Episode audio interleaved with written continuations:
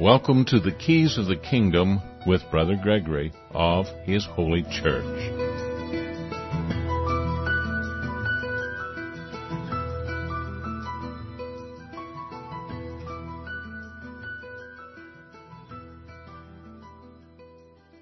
Well, welcome to Keys of the Kingdom. I'm Brother Gregory, and we're going to talk about the Kingdom of God, and we're going to do some straight talk about are you really seeking the Kingdom of God or not?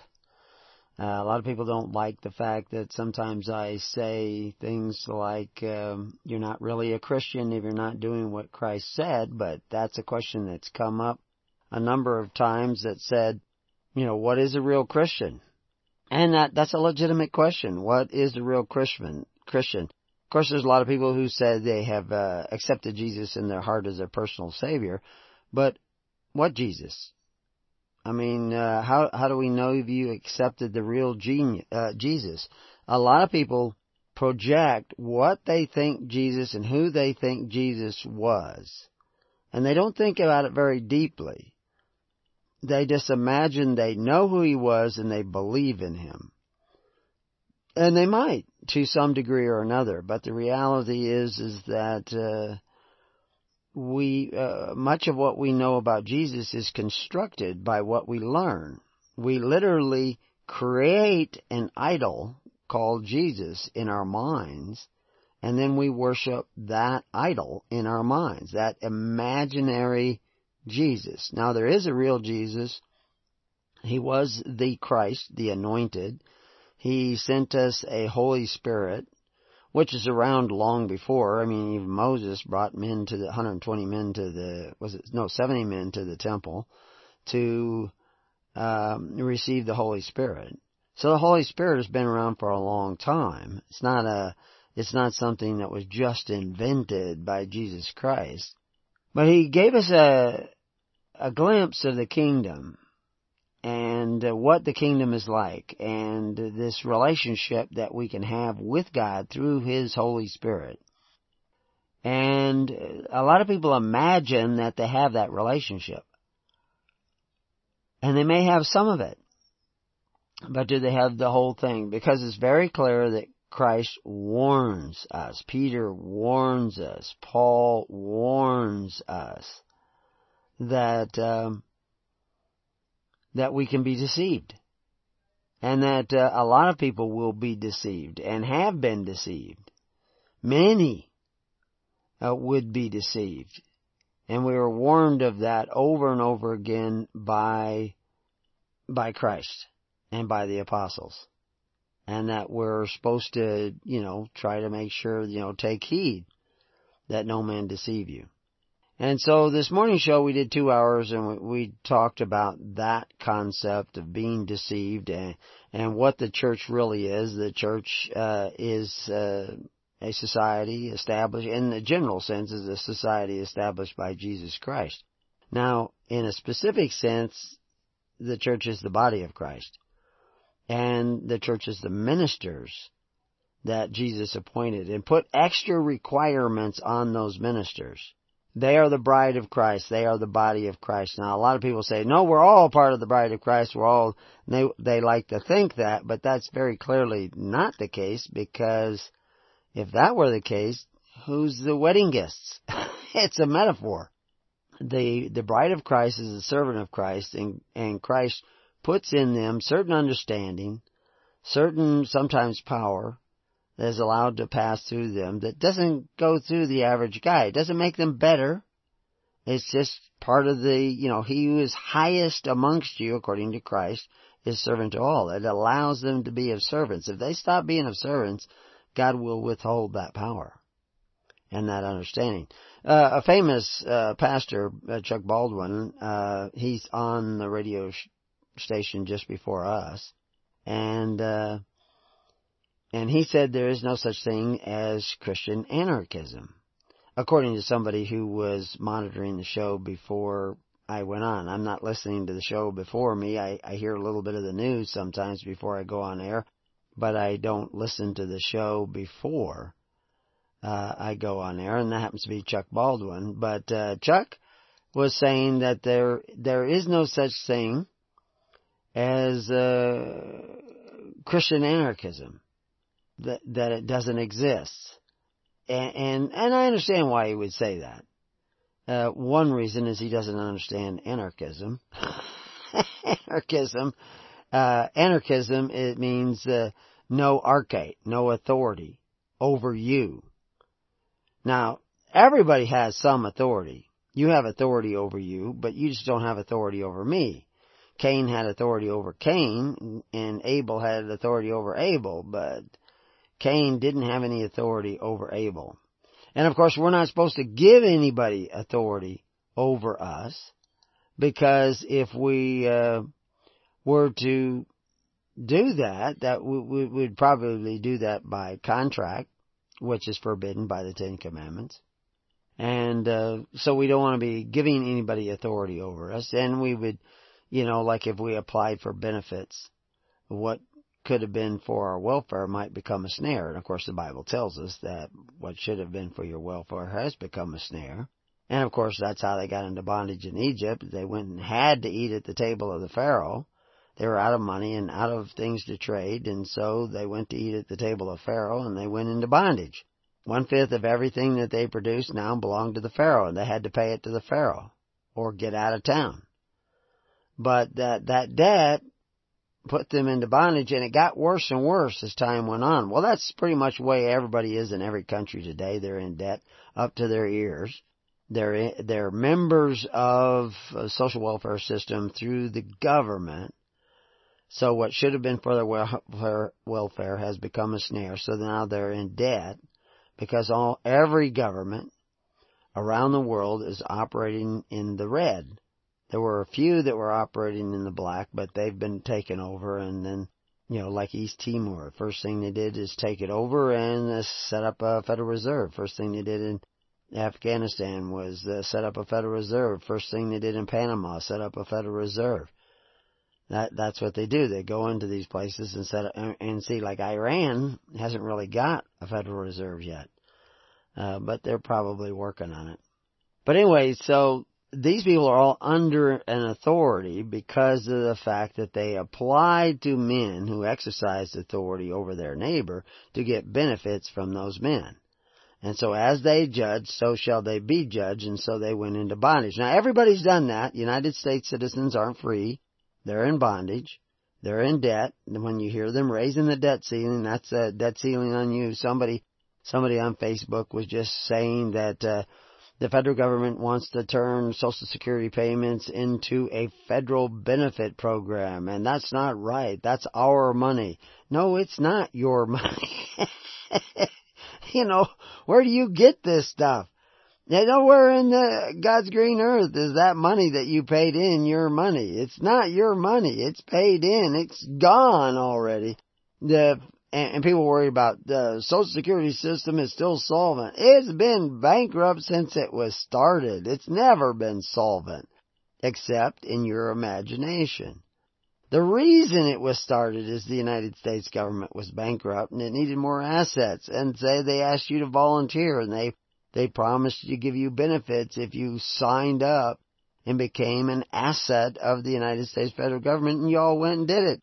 Cause your preachers were all asleep. They, they, there were some going around at the time at the Catholic Church opposed Social Security.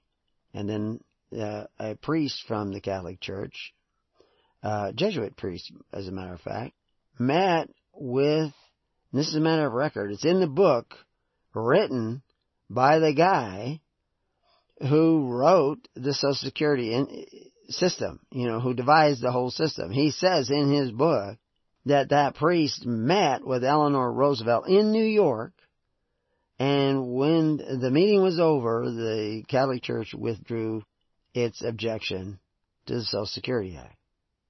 And now the building was already built to house the Social Security Administration, in Washington DC. But right after that, things changed. They never occupied that building. Instead, they went to Baltimore, Maryland, actually in Maryland where they, uh, they built a new building. Never used the building that was actually built for this. They built a whole new building and it was now that administration was there in Maryland. Just a coincidence? Just a bizarre coincidence? Uh, did you know that there's a section in Baltimore, Maryland that has its own constitution? And that if you're being followed by the police and they're about to give you a ticket, if you pull into that area, and you can't even tell where it is.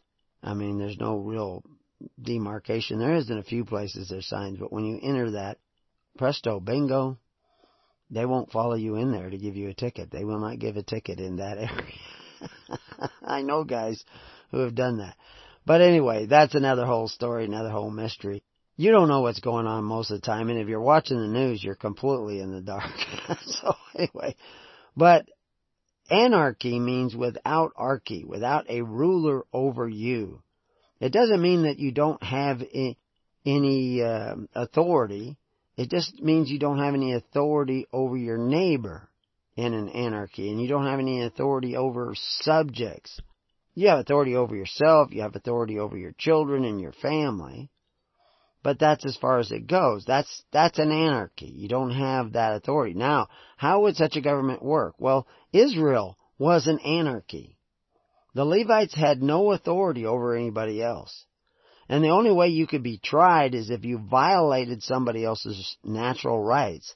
Then they could grab you and they could try you. But they're not making laws. They had a law about uh, balconies. Uh, that if you have a balcony, you needed to put a rail around it so it would be safe if people go up there. But if you didn't build a balcony, nobody could find you because it was an anarchy. But if you invited somebody up there and then they leaned on the rail and it just fell off, that's considered creating a trap. That you're held responsible for what you did. You created an unsafe situation. You dig a pit along the side of a trail and you don't fence it off. Somebody falls in the pit. You can be held responsible because you've created a hazardous situation. That's not, that's still an anarchy. It's just common sense. We have a right to defend ourselves against your stupidity. But that's still an anarchy. If you look up in the Bible for the word authority, you just type in, do do Google search in King James Bible. Let's keep it down to the King James Bible. You go go in there and do a, a search in there, and you won't find the word authority anywhere except two places in the Old Testament. You'll you'll see authority in Esther uh, wrote with all authority to confirm this uh, second letter. It says, and uh, that that word there is actually also translated power and strength. But uh, if you look in uh, let's see Proverbs, you find another word that's translated authority, and it actually is translated normally multiply, increase, much, many, you know, I mean over a hundred times these other words, but, you know, once it's a translated authority. So other than those two places, you're not gonna, and that's in Proverbs, uh, when the righteous are in authority. In other words, uh, multiply, increase, when they're the increase, when they're the greater, when they're the larger. When the righteous are in the larger, the people rejoice. But when the wicked beareth rule, the people mourn. And that word rule there is mashal, uh, which is normally translated rule or ruler or reign or dominion or governor. Uh, and it's, uh, you know, it's composed of, uh, mem, shem, uh, lamad. And so, uh, lamad is the hand. It's uh, in power. It, you know, it's the power of the hand. Mem is the flow of that power through your hand. So anyway, that's that's the only place you find the words authority in the in the Old Testament. In the New Testament, we find it all the way in Matthew seven twenty, for he taught them as one having and not uh, authority and not as uh, the scribes. So he actually that this is the way Jesus was. He seemed to have this authority. The word there that they have that you see translated authority is exousia. And it actually means power. Normally it's translated power. 69 times it is translated power. Only 29 times it's translated authority. But it means, and this is the definition, I'll read it right out of uh, concordance, uh, like Thayer's. Power of choice, liberty of doing as one pleases. That's the authority. So you have that in an anarchy. You have the power of choice. Because there is no ruler to rule over you, you have the power of choice. Now if you infringe upon your neighbor's rights, he has the power to protect his rights. And he can go get the rest of society and say, this guy's infringing upon my rights. He's digging pits in my backyard and my sheep are falling in it and getting hurt. And uh, I gotta get him to stop digging those pits. so, cause it's the pits. So, you know, that's still an anarchy. And justice is going to prevail if the people attend to the weightier matters of law, judgment, mercy, and faith. And they're supposed to. According to Christ, that was very important. He condemned the Pharisees because they were not attending to the weightier matters. And your modern church are really con- should be condemned too because they're not attending to the weightier matters. Well, this this pastor Who's Chuck Baldwin, by the way? And if anybody, if Chuck wants to debate this, I'll I'll go on and debate with him. Uh, I'll have my guest on the program. I've had his son on the program before, uh, but the, he just doesn't get it. He, he's a pretty smart guy and a pretty decent guy, but he doesn't get the kingdom of God at hand. And so, anyway, so he's saying, according to the report that I got, there is no such thing as Christian anarchy. Absolutely, there is Christian anarchy. He says, uh, but biblical authority and men in scriptural authority over others, uh, and of course, uh, responsible voting. You know, there was voting in Rome. You you voted in your Senate I mean, everybody had a right to vote who was a citizen in Rome, and most people were citizens in Rome. Paul was not a citizen of Rome. Paul was Romeos. He was in possession of his rights. He didn't have rights to the, the free bread of Rome. Because the free bread of Rome are for people who were quirists, not Romeos. They were the citizens of Rome uh, they had the right to the free bread. Christians didn't want the right to the free bread of Rome because they would be taking from men who exercise authority. That would be a covetous practice to desire benefits forced from your neighbor by men who exercise authority. Christ forbid that. In Matthew, Mark, and Luke, he forbid that. And, and really, he forbid it also in John. Because John says, if you love me, you will keep my commandments. And one of those commandments is thou shalt not covet thy neighbor's goods. And it's certainly not love to ask your government to go to your neighbor's house and force your neighbor to contribute to your welfare. That's not love. That's covetous. And Peter says through covetous practices you would become merchandise, which is back to that snare thing, which should have been for your welfare will become a snare. See, if, if, uh, if Chuck Baldwin has a Social Security number and he's collecting Social Security, he's in bondage. The taxes he owes on his labor, that one fifth or whatever it was, is probably more than one fifth because he probably made a pretty good salary over the years. So he probably owed more than one fifth of his wages to the government. That's the bondage of Egypt. And that, I'm not picking on a guy because he's in the bondage of Egypt. His, his folks were in the bondage of Egypt. He, he's not that old. So, I mean, his folks went and got a social security number, which means I would like to eat at the table of Caesar, Pharaoh, uh, FDR, whoever it is.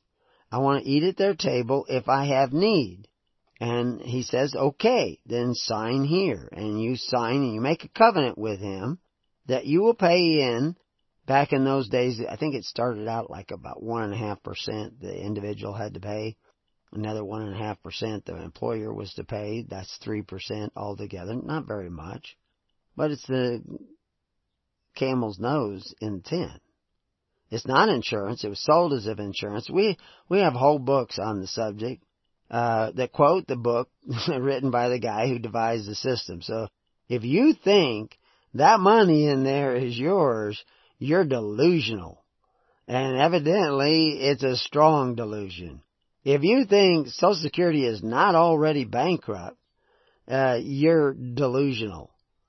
Because Social Security has always been bankrupt. Because from the beginning, the Supreme Court ruled, and if you read the document, if you read the Social Security Act, there is no division of funds. The funds go into the general revenue. You can write it down on a piece of paper and say, well, oh, this much money went in. But the reality is, is all the obligations of the United States trump the money that's in Social Security because it owes more than is in there. So there is no solvency. It, it is bankrupt. And it's not your money, it's to pay the debt of the United States. Most of the money you pay in an income tax just goes to paying the interest. You're in bondage. You're in the bondage of Egypt. And you're not in a Christian government. That's another thing Chuck Baldwin thinks that the Constitutional was a Christian document. And all those men who wrote it up were Christians. Now I think that they were pretty decent men. Far higher caliber men than you would find today in politics certainly got Chuck Schumer uh, put to shame and a lot of other people like that. But the reality is, is that it's not a Christian document. In order to be a Christian document, it have to be uh, consistent with the principles of the Bible, and it is not. The, the Bible actually has the details about five things that you're supposed to write down if you want to have a government that exercises authority, and evidently Chuck Baldwin wants to have a government that exercises authority, you have to put five elements into your Constitution. Write them down according to the Bible. And you have to read them to your leader every day. Of those five things, only one of them is in the Constitution. If Chuck wants to debate this, I'll, I'd be glad to have him on the show and debate that and discuss it. If you don't want to debate, I mean, I'd be, I'd be glad to discuss it with him. You know, he has a standing invitation. He can come on any time. But no, the the Constitution, and as a matter of fact, if, if many of the people in America were Christians at the time that the Constitution was written up, what do you think their opinion of the Constitution was? Because most of the people in America would have voted it down had it been put to a vote of the people. Because see, we the people doesn't refer to the people in the States. It refers to we the people of the United States. And we the people of the United States, the first list was all those names at the bottom of the document. That, that expanded when men were elected senators and congressmen because they became the people of the United States. And then later on, with the passage of the 14th Amendment, the average individual in the states could become a member of the United States. And then he would but it, when he became a citizen of the United States, he became a resident in the individual states. Because see, even after the writing of the Constitution, now here's, I'll make a statement, and you're going to think it's not true. But even after the activation of the Constitution of the United States by uh, a process of ratification, I won't say it was legally ratified, because it was not legally ratified, but it is ratified now, but it wasn't legally ratified and it was implemented. And I can prove that. Beyond a shadow of a doubt, no question about it. But at that time, that it became, uh, in effect, the Constitution of the United States, the states were still as foreign to each other as Mexico is to Canada. That's a well understood principle in the law. The Supreme Court justices, even some of the bad ones, understand that.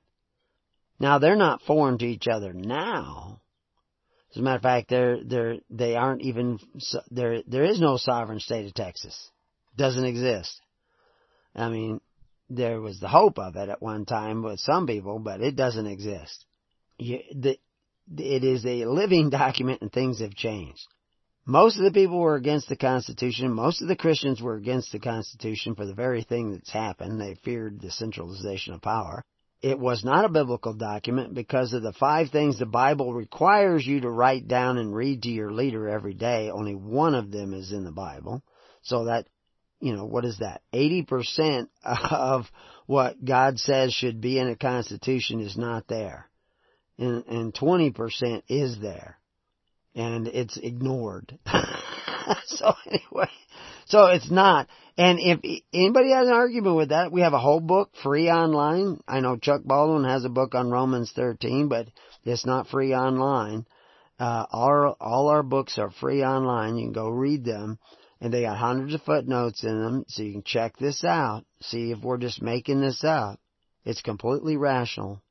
But anyway, so Christian anarchy, Israel was an anarchy. It was a republic, but it was an anarchy. There was no king in Israel. For hundreds of years, there was no king. There was no forced taxes. There was no legislative body that was making law. They had a Sanhedrin, but it wasn't a legislative body. It was a group that was chosen by Moses from the elders and, and probably Levites of the community, and they were to receive the Holy Spirit and go out and spread that Spirit amongst the people. But that's not an exercising authority. They're not, they're not making new laws. That didn't come along till Sol- Queen Salome. Now, it was very interesting to discover that uh, at the time of Jesus Christ, before he assumed his ministry, there was a famous uh, Essene who was a part of the Sanhedrin, Menahem. And, and he had predicted that the Messiah was going to come. He actually predicted it to Herod, that Herod would become king and the Messiah would come in his reign. And Herod had no chance of becoming king by any stretch of the imagination at that time, so he was kind of a prophet when he said this.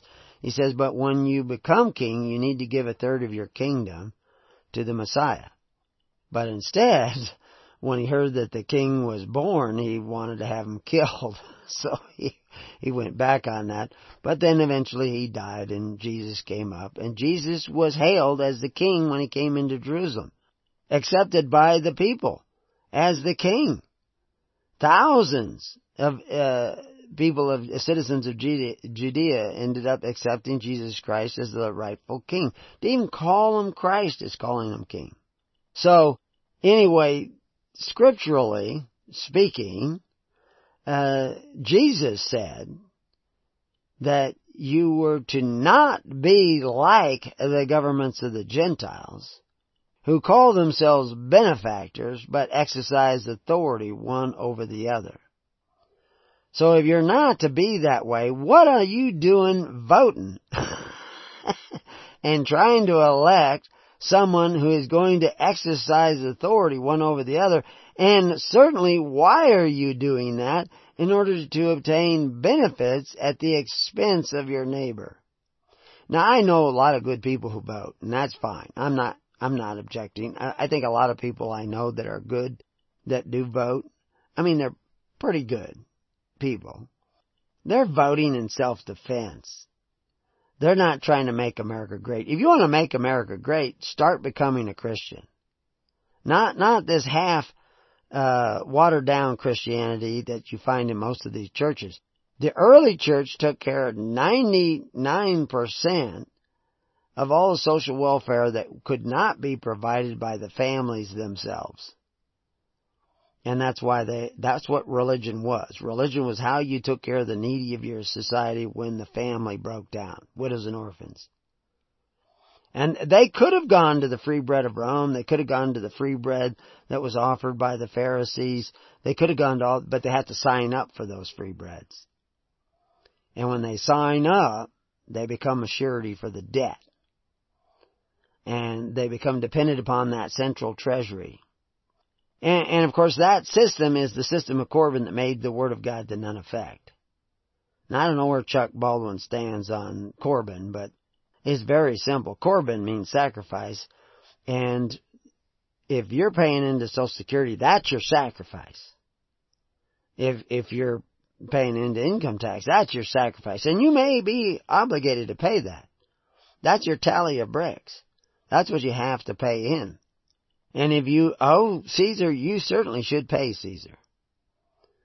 But if you're seeking the kingdom, you should be seeking how do I gather together with other people so that I don't have to go to the men who exercise authority, who are taking away from my neighbor and borrowing money, cursing my children. That was the other thing, that covetous practice of Corban, Desiring benefits at the expense of your neighbor.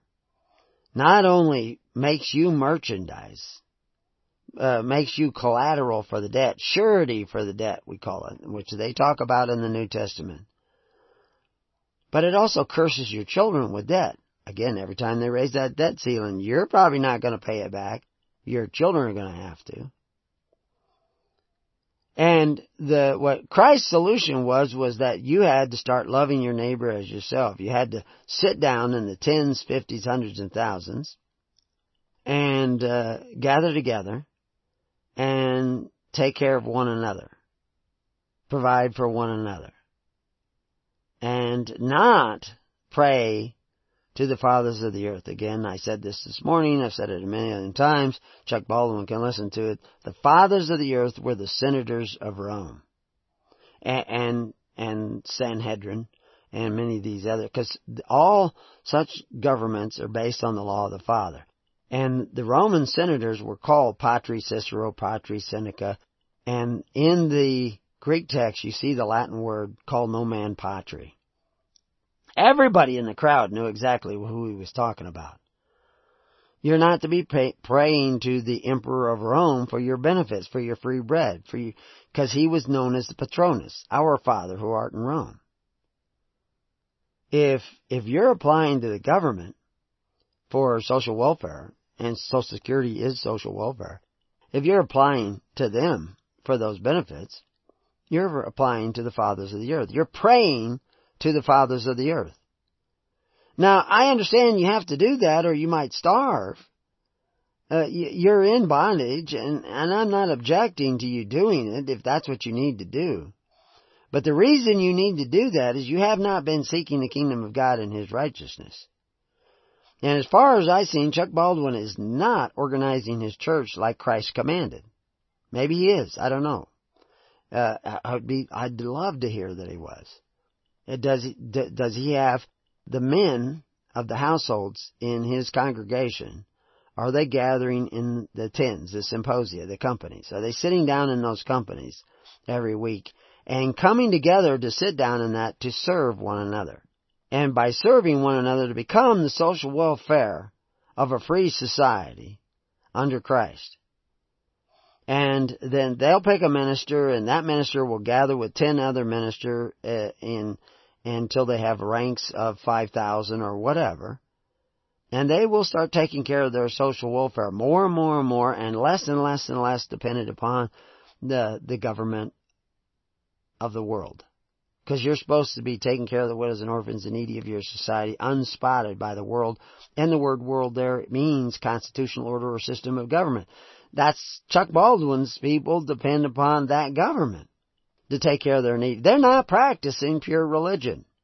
And I'm not usually that hard on somebody, and like I say, I have a great deal of respect for Chuck Baldwin, but he needs to hear this. And I hope somebody will send him this show. He needs to hear that you're not supposed to be depending upon any constitutional government to take care of the needy of your society. You're supposed to be doing it all. And the early church did it 100%. Christians did not go get free bread from Caesar. Because he's one of those fathers of the earth who exercise authority one over the other, who makes the Corban, the sacrifice of the people, to no effect. Because it's not based on free will offerings in the perfect law of liberty. It's a pretty clear picture. Now, if you think that Christ came to start a church so you got something to do on Sunday, forget it. Christ came to set you free. You need to turn around and go the other way. So anyway, we'll we'll we'll take a little break, and uh, we'll be right back. I've actually gone over my uh, allotted time. uh, we'll we'll be right back. Well, welcome back to Keys of the Kingdom. Uh, so what authority do, do, we have? We have the authority to choose for ourselves. We do not have the authority to choose for other people. We might for our children. Uh, you know, like it's time to go to bed. Well, I choose not to go to bed. Well, guess what? You're going to go to bed. because you're under my authority. And if, if you work for me, if you live in my household, I may have authority over you. But, uh, I don't have a, I don't, I don't have any slaves, so I'm not going to imprison you. Everything you do here would be voluntary. But uh, if you're going to eat at the table, you're going to maybe do the dishes or whatever. I get to exercise authority if you eat at my table. And if you eat at the table of the government, they have authority over you too. And uh, but Christ didn't want us to be like the governments of the Gentiles. I mean, here's a guy who comes along and he's preaching the gospel of the kingdom. That's what they call it. He's saying that it's at hand, that it's for the living and that it's hard to enter into. And many uh, shall seek it, uh, but uh, may not find it because the way is narrow. And he warns us that we might be deceived and that there's a strong delusion and that you would be made merchandise. And of course, uh, Chuck Baldwin is merchandise. And, and so is most of the other people in the United States. You're collateral for the debt. You're surety for the debt of the governments that you have looked to for benefits, even though you knew that they were providing those benefits by either taking away from your neighbor now or borrowing against your children and the neighbor's children for the future. And they've been doing that for a hundred years right in front of you, and there is no question about it. You have gone away from the ways of God, the ways of Christ, and the ways of the prophet, and followed after the error of Nicolaitans, and Balaam. And that's where you're at. And I can't do anything about it. Uh, that's just what, the way you've chosen to go. But now I can tell you what you've done. Now you may not want to hear that. And I can tell you the way back. You want God to, see, God told you that if you go and want to have a leader who can exercise authority, Samuel 8. You want, want to go elect a leader who can exercise authority one over the other? That's because you've already rejected God. Now you don't want to think that you rejected God. You don't think you've accepted God, but you you have not accepting Christ as your King. People say, "Oh well, I do," unless the government asks me to do something that is against the commandments or against God. Well, coveting your neighbor's goods is against God. Looking to men who exercise authority to take away from your neighbors and your unborn children uh, so that you can have benefits today is against God. The Corban of the Pharisees is against God. It's a, it's it's making the word of God to none effect. What part of making the word of God to none effect don't you get?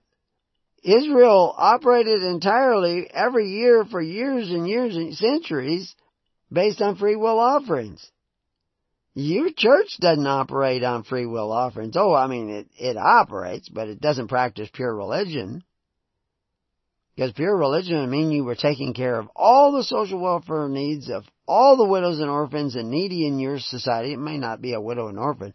There could be a family who just fell on hard times. They're not widows or orphans, but they, they need help temporarily or some help. You know, I just heard about a guy the other day who's he was renting a place, but he had a nice place for a good, uh, a reasonable amount of money, and he had to move out because he wasn't paying his rent. You know why? He has a good job. Why wasn't he paying his rent? Because he was giving money to his church. Because he, he his church said, "You give and and you'll prosper," and so he gave and he didn't prosper. You know, he actually was making a good living, but he wasn't he wasn't getting ahead. So guess what? Instead of saving his money, he gave more to the church, thinking, what are you going to win the lottery? Until he lost his home. Now he's living in a little place, uh, that had moved to that was cheaper, but not nearly as good. His family had to all cram into there and he was late for work and because he wasn't paying his rent. He wasn't paying his rent because he was giving all the money to the church. And it's the Jehovah Witnesses. Gosh sakes.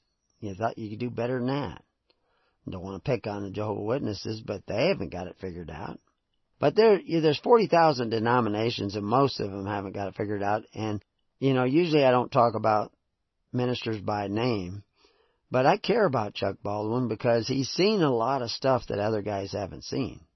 But you can go right down. I mean, that word authority, exousia, you know, Mark, uh, 122, you know, most of the time, when you're talking about exousia, and I was just looking at where it was, you know, it's actually translated liberty in the Bible. It means the power of choice. The only reason the government has the right to rule over you is because you've been slothful in the ways of God. And because you're, you're, what should have been for your welfare, which you, you sat and ate at the table of kings and gone under the authority. As a matter of fact, you all have one purse. You don't, you don't have any real money. You don't have just weights and measures. You have Federal Reserve notes and credit entries and everything. I mean, you're so far away from the kingdom, it make, it should make your head spin. And you're gonna elect a president who's gonna make a difference? No, you have to repent and start thinking a different way, which is what repenting means. And start realizing that you have to take care of one another. God said, because the people, He said, give them the king. You want to have president, you want to have king, you want to have prime minister, go ahead. You can have it. But I want to let you know, this is what it says in Samuel 8, he's going to take and take and take and take and take and take and take and take and take. And eventually, he's going to take so much you're going to cry out. And I'm not going to even hear you. That's what God says. I'm not going to hear you. Because you, you wouldn't hear him. You rejected him. That's why you got a president, prime minister, and kings and rulers over you. It's because you, you're not listening to the Holy Spirit. You, you want to think you've got it figured out. You don't. If you did, things wouldn't be as messy as they are today. You wouldn't be so far away from doing what the early church was doing. Which is taking, I mean, they could, all those Christians could have gone and signed, as a matter of fact, they would die many times rather than sign up for the social welfare of Rome. What they called the uh, Roman imperial cult. Why do they call it a cult? Because once you sign up, you can't get out. You know, that's, that's the whole thing about cult. We call them cults today because they want to bind you in. And usually they depend upon emotionally binding you in. You know, and dependent upon them and afraid to question their authority, etc., etc.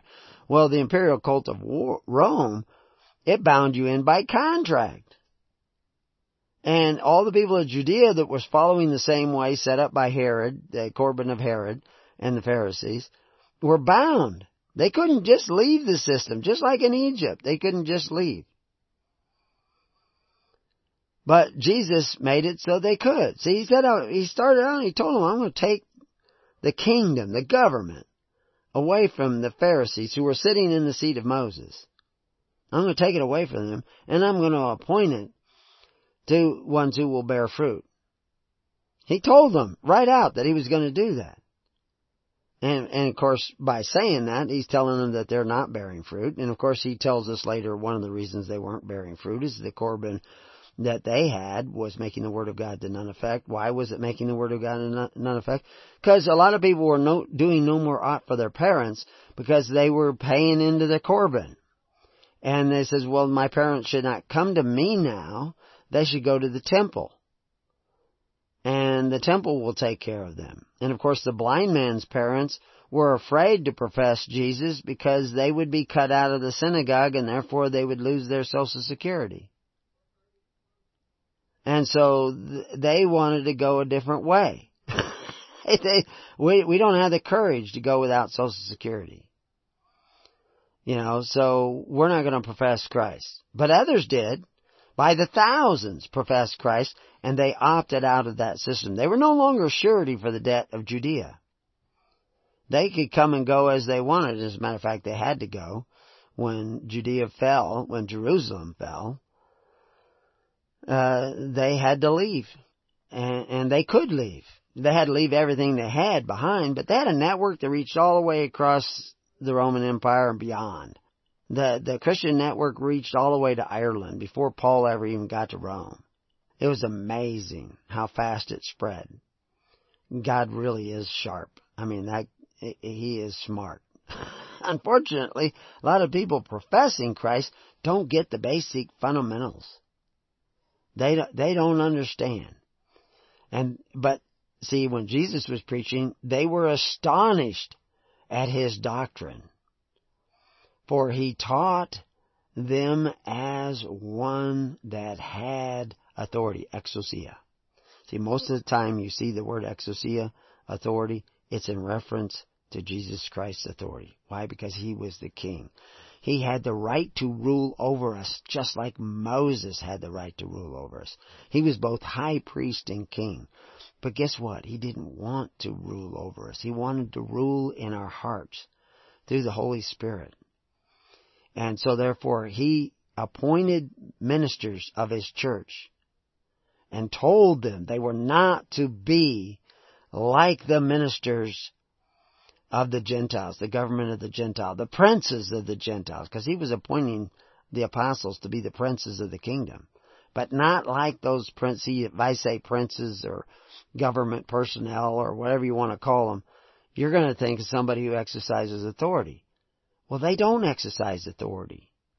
They have authority, but they don't exercise authority one over the other. They have authority. Peter had authority. He could appoint men to do jobs, but not, but they operated by the perfect law of liberty through faith, hope, and charity. And that's what the church should be. The church should be the government of the people, for the people, and by the people. That's what the Bible was written to tell you how to do.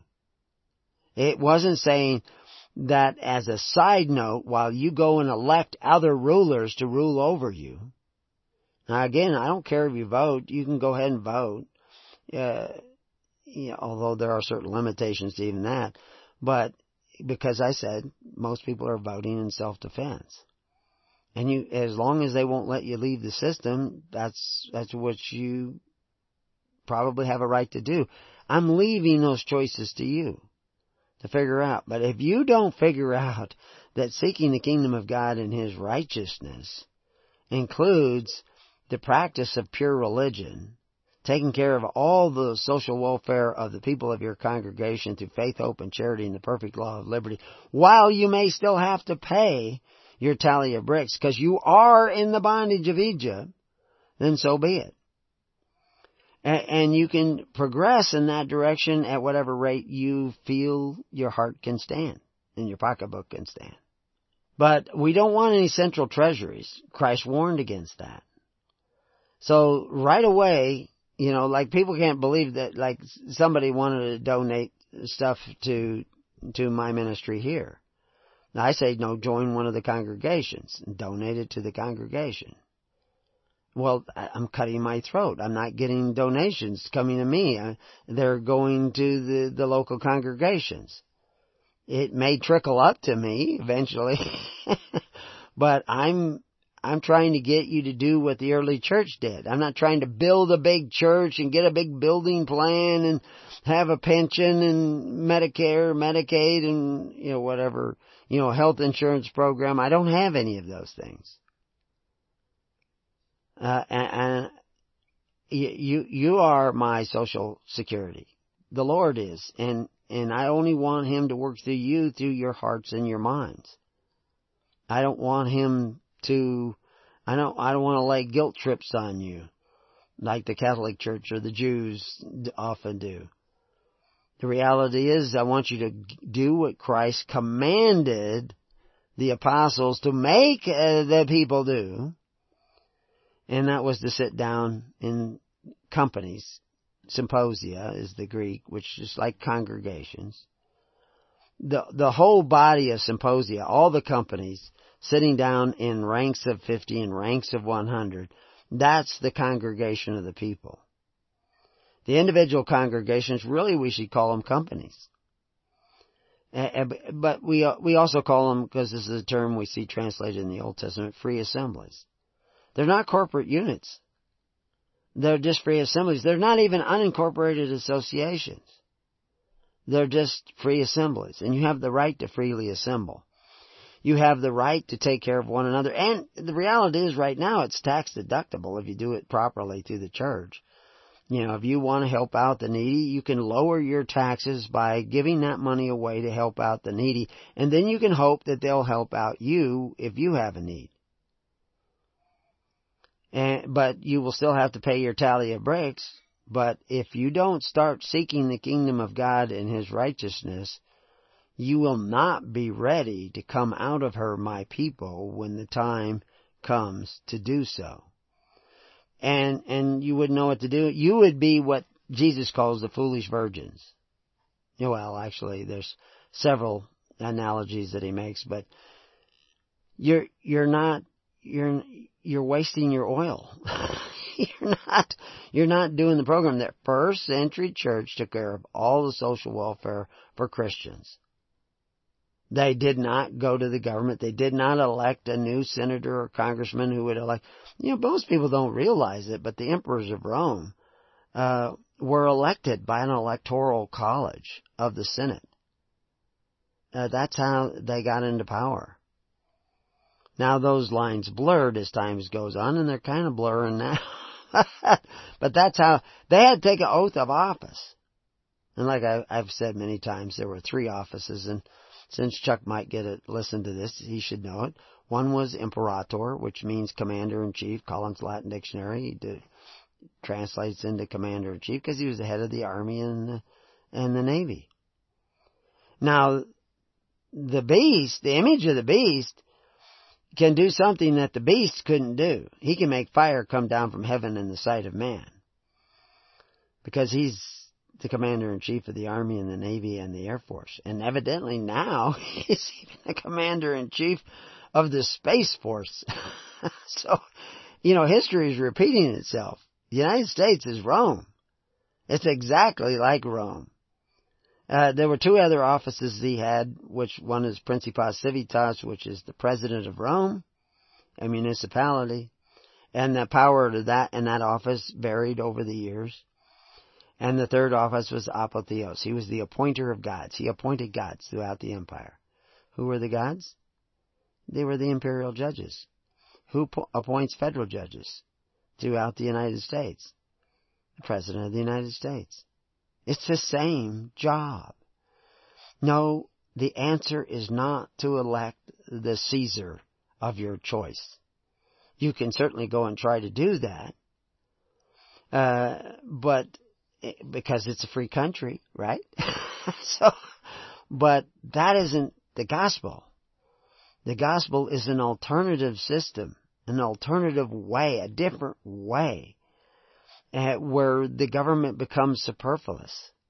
And it operates with no one exercising authority.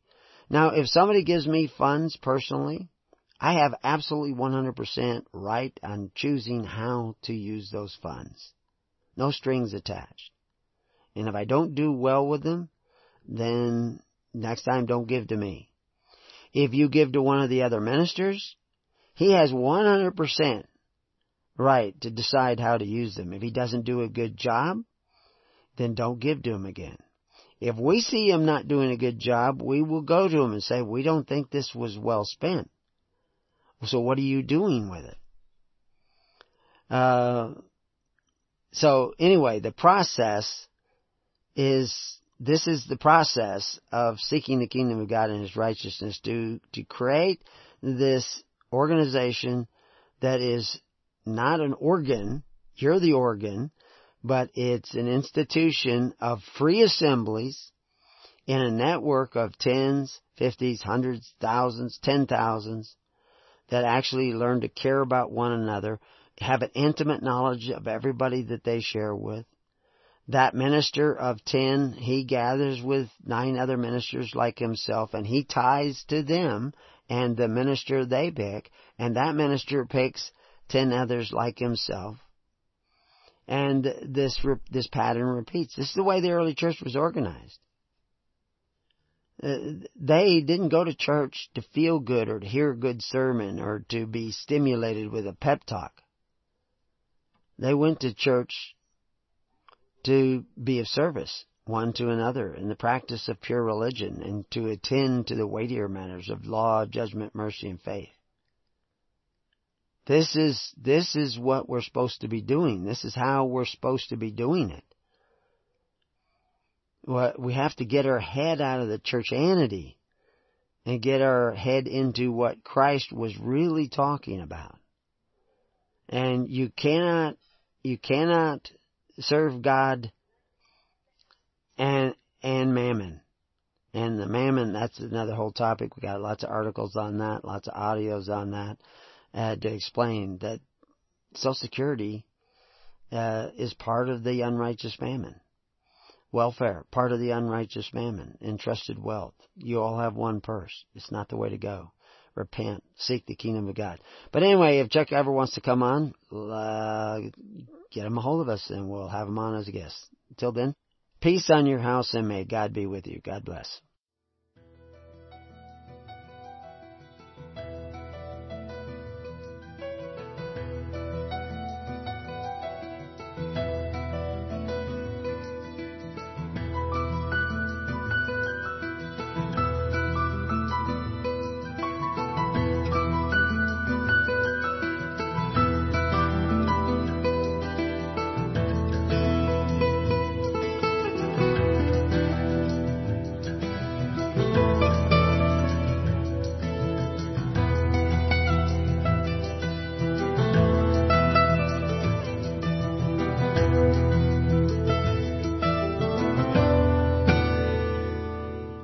Have been listening to The Keys of the Kingdom with Brother Gregory of His Holy Church.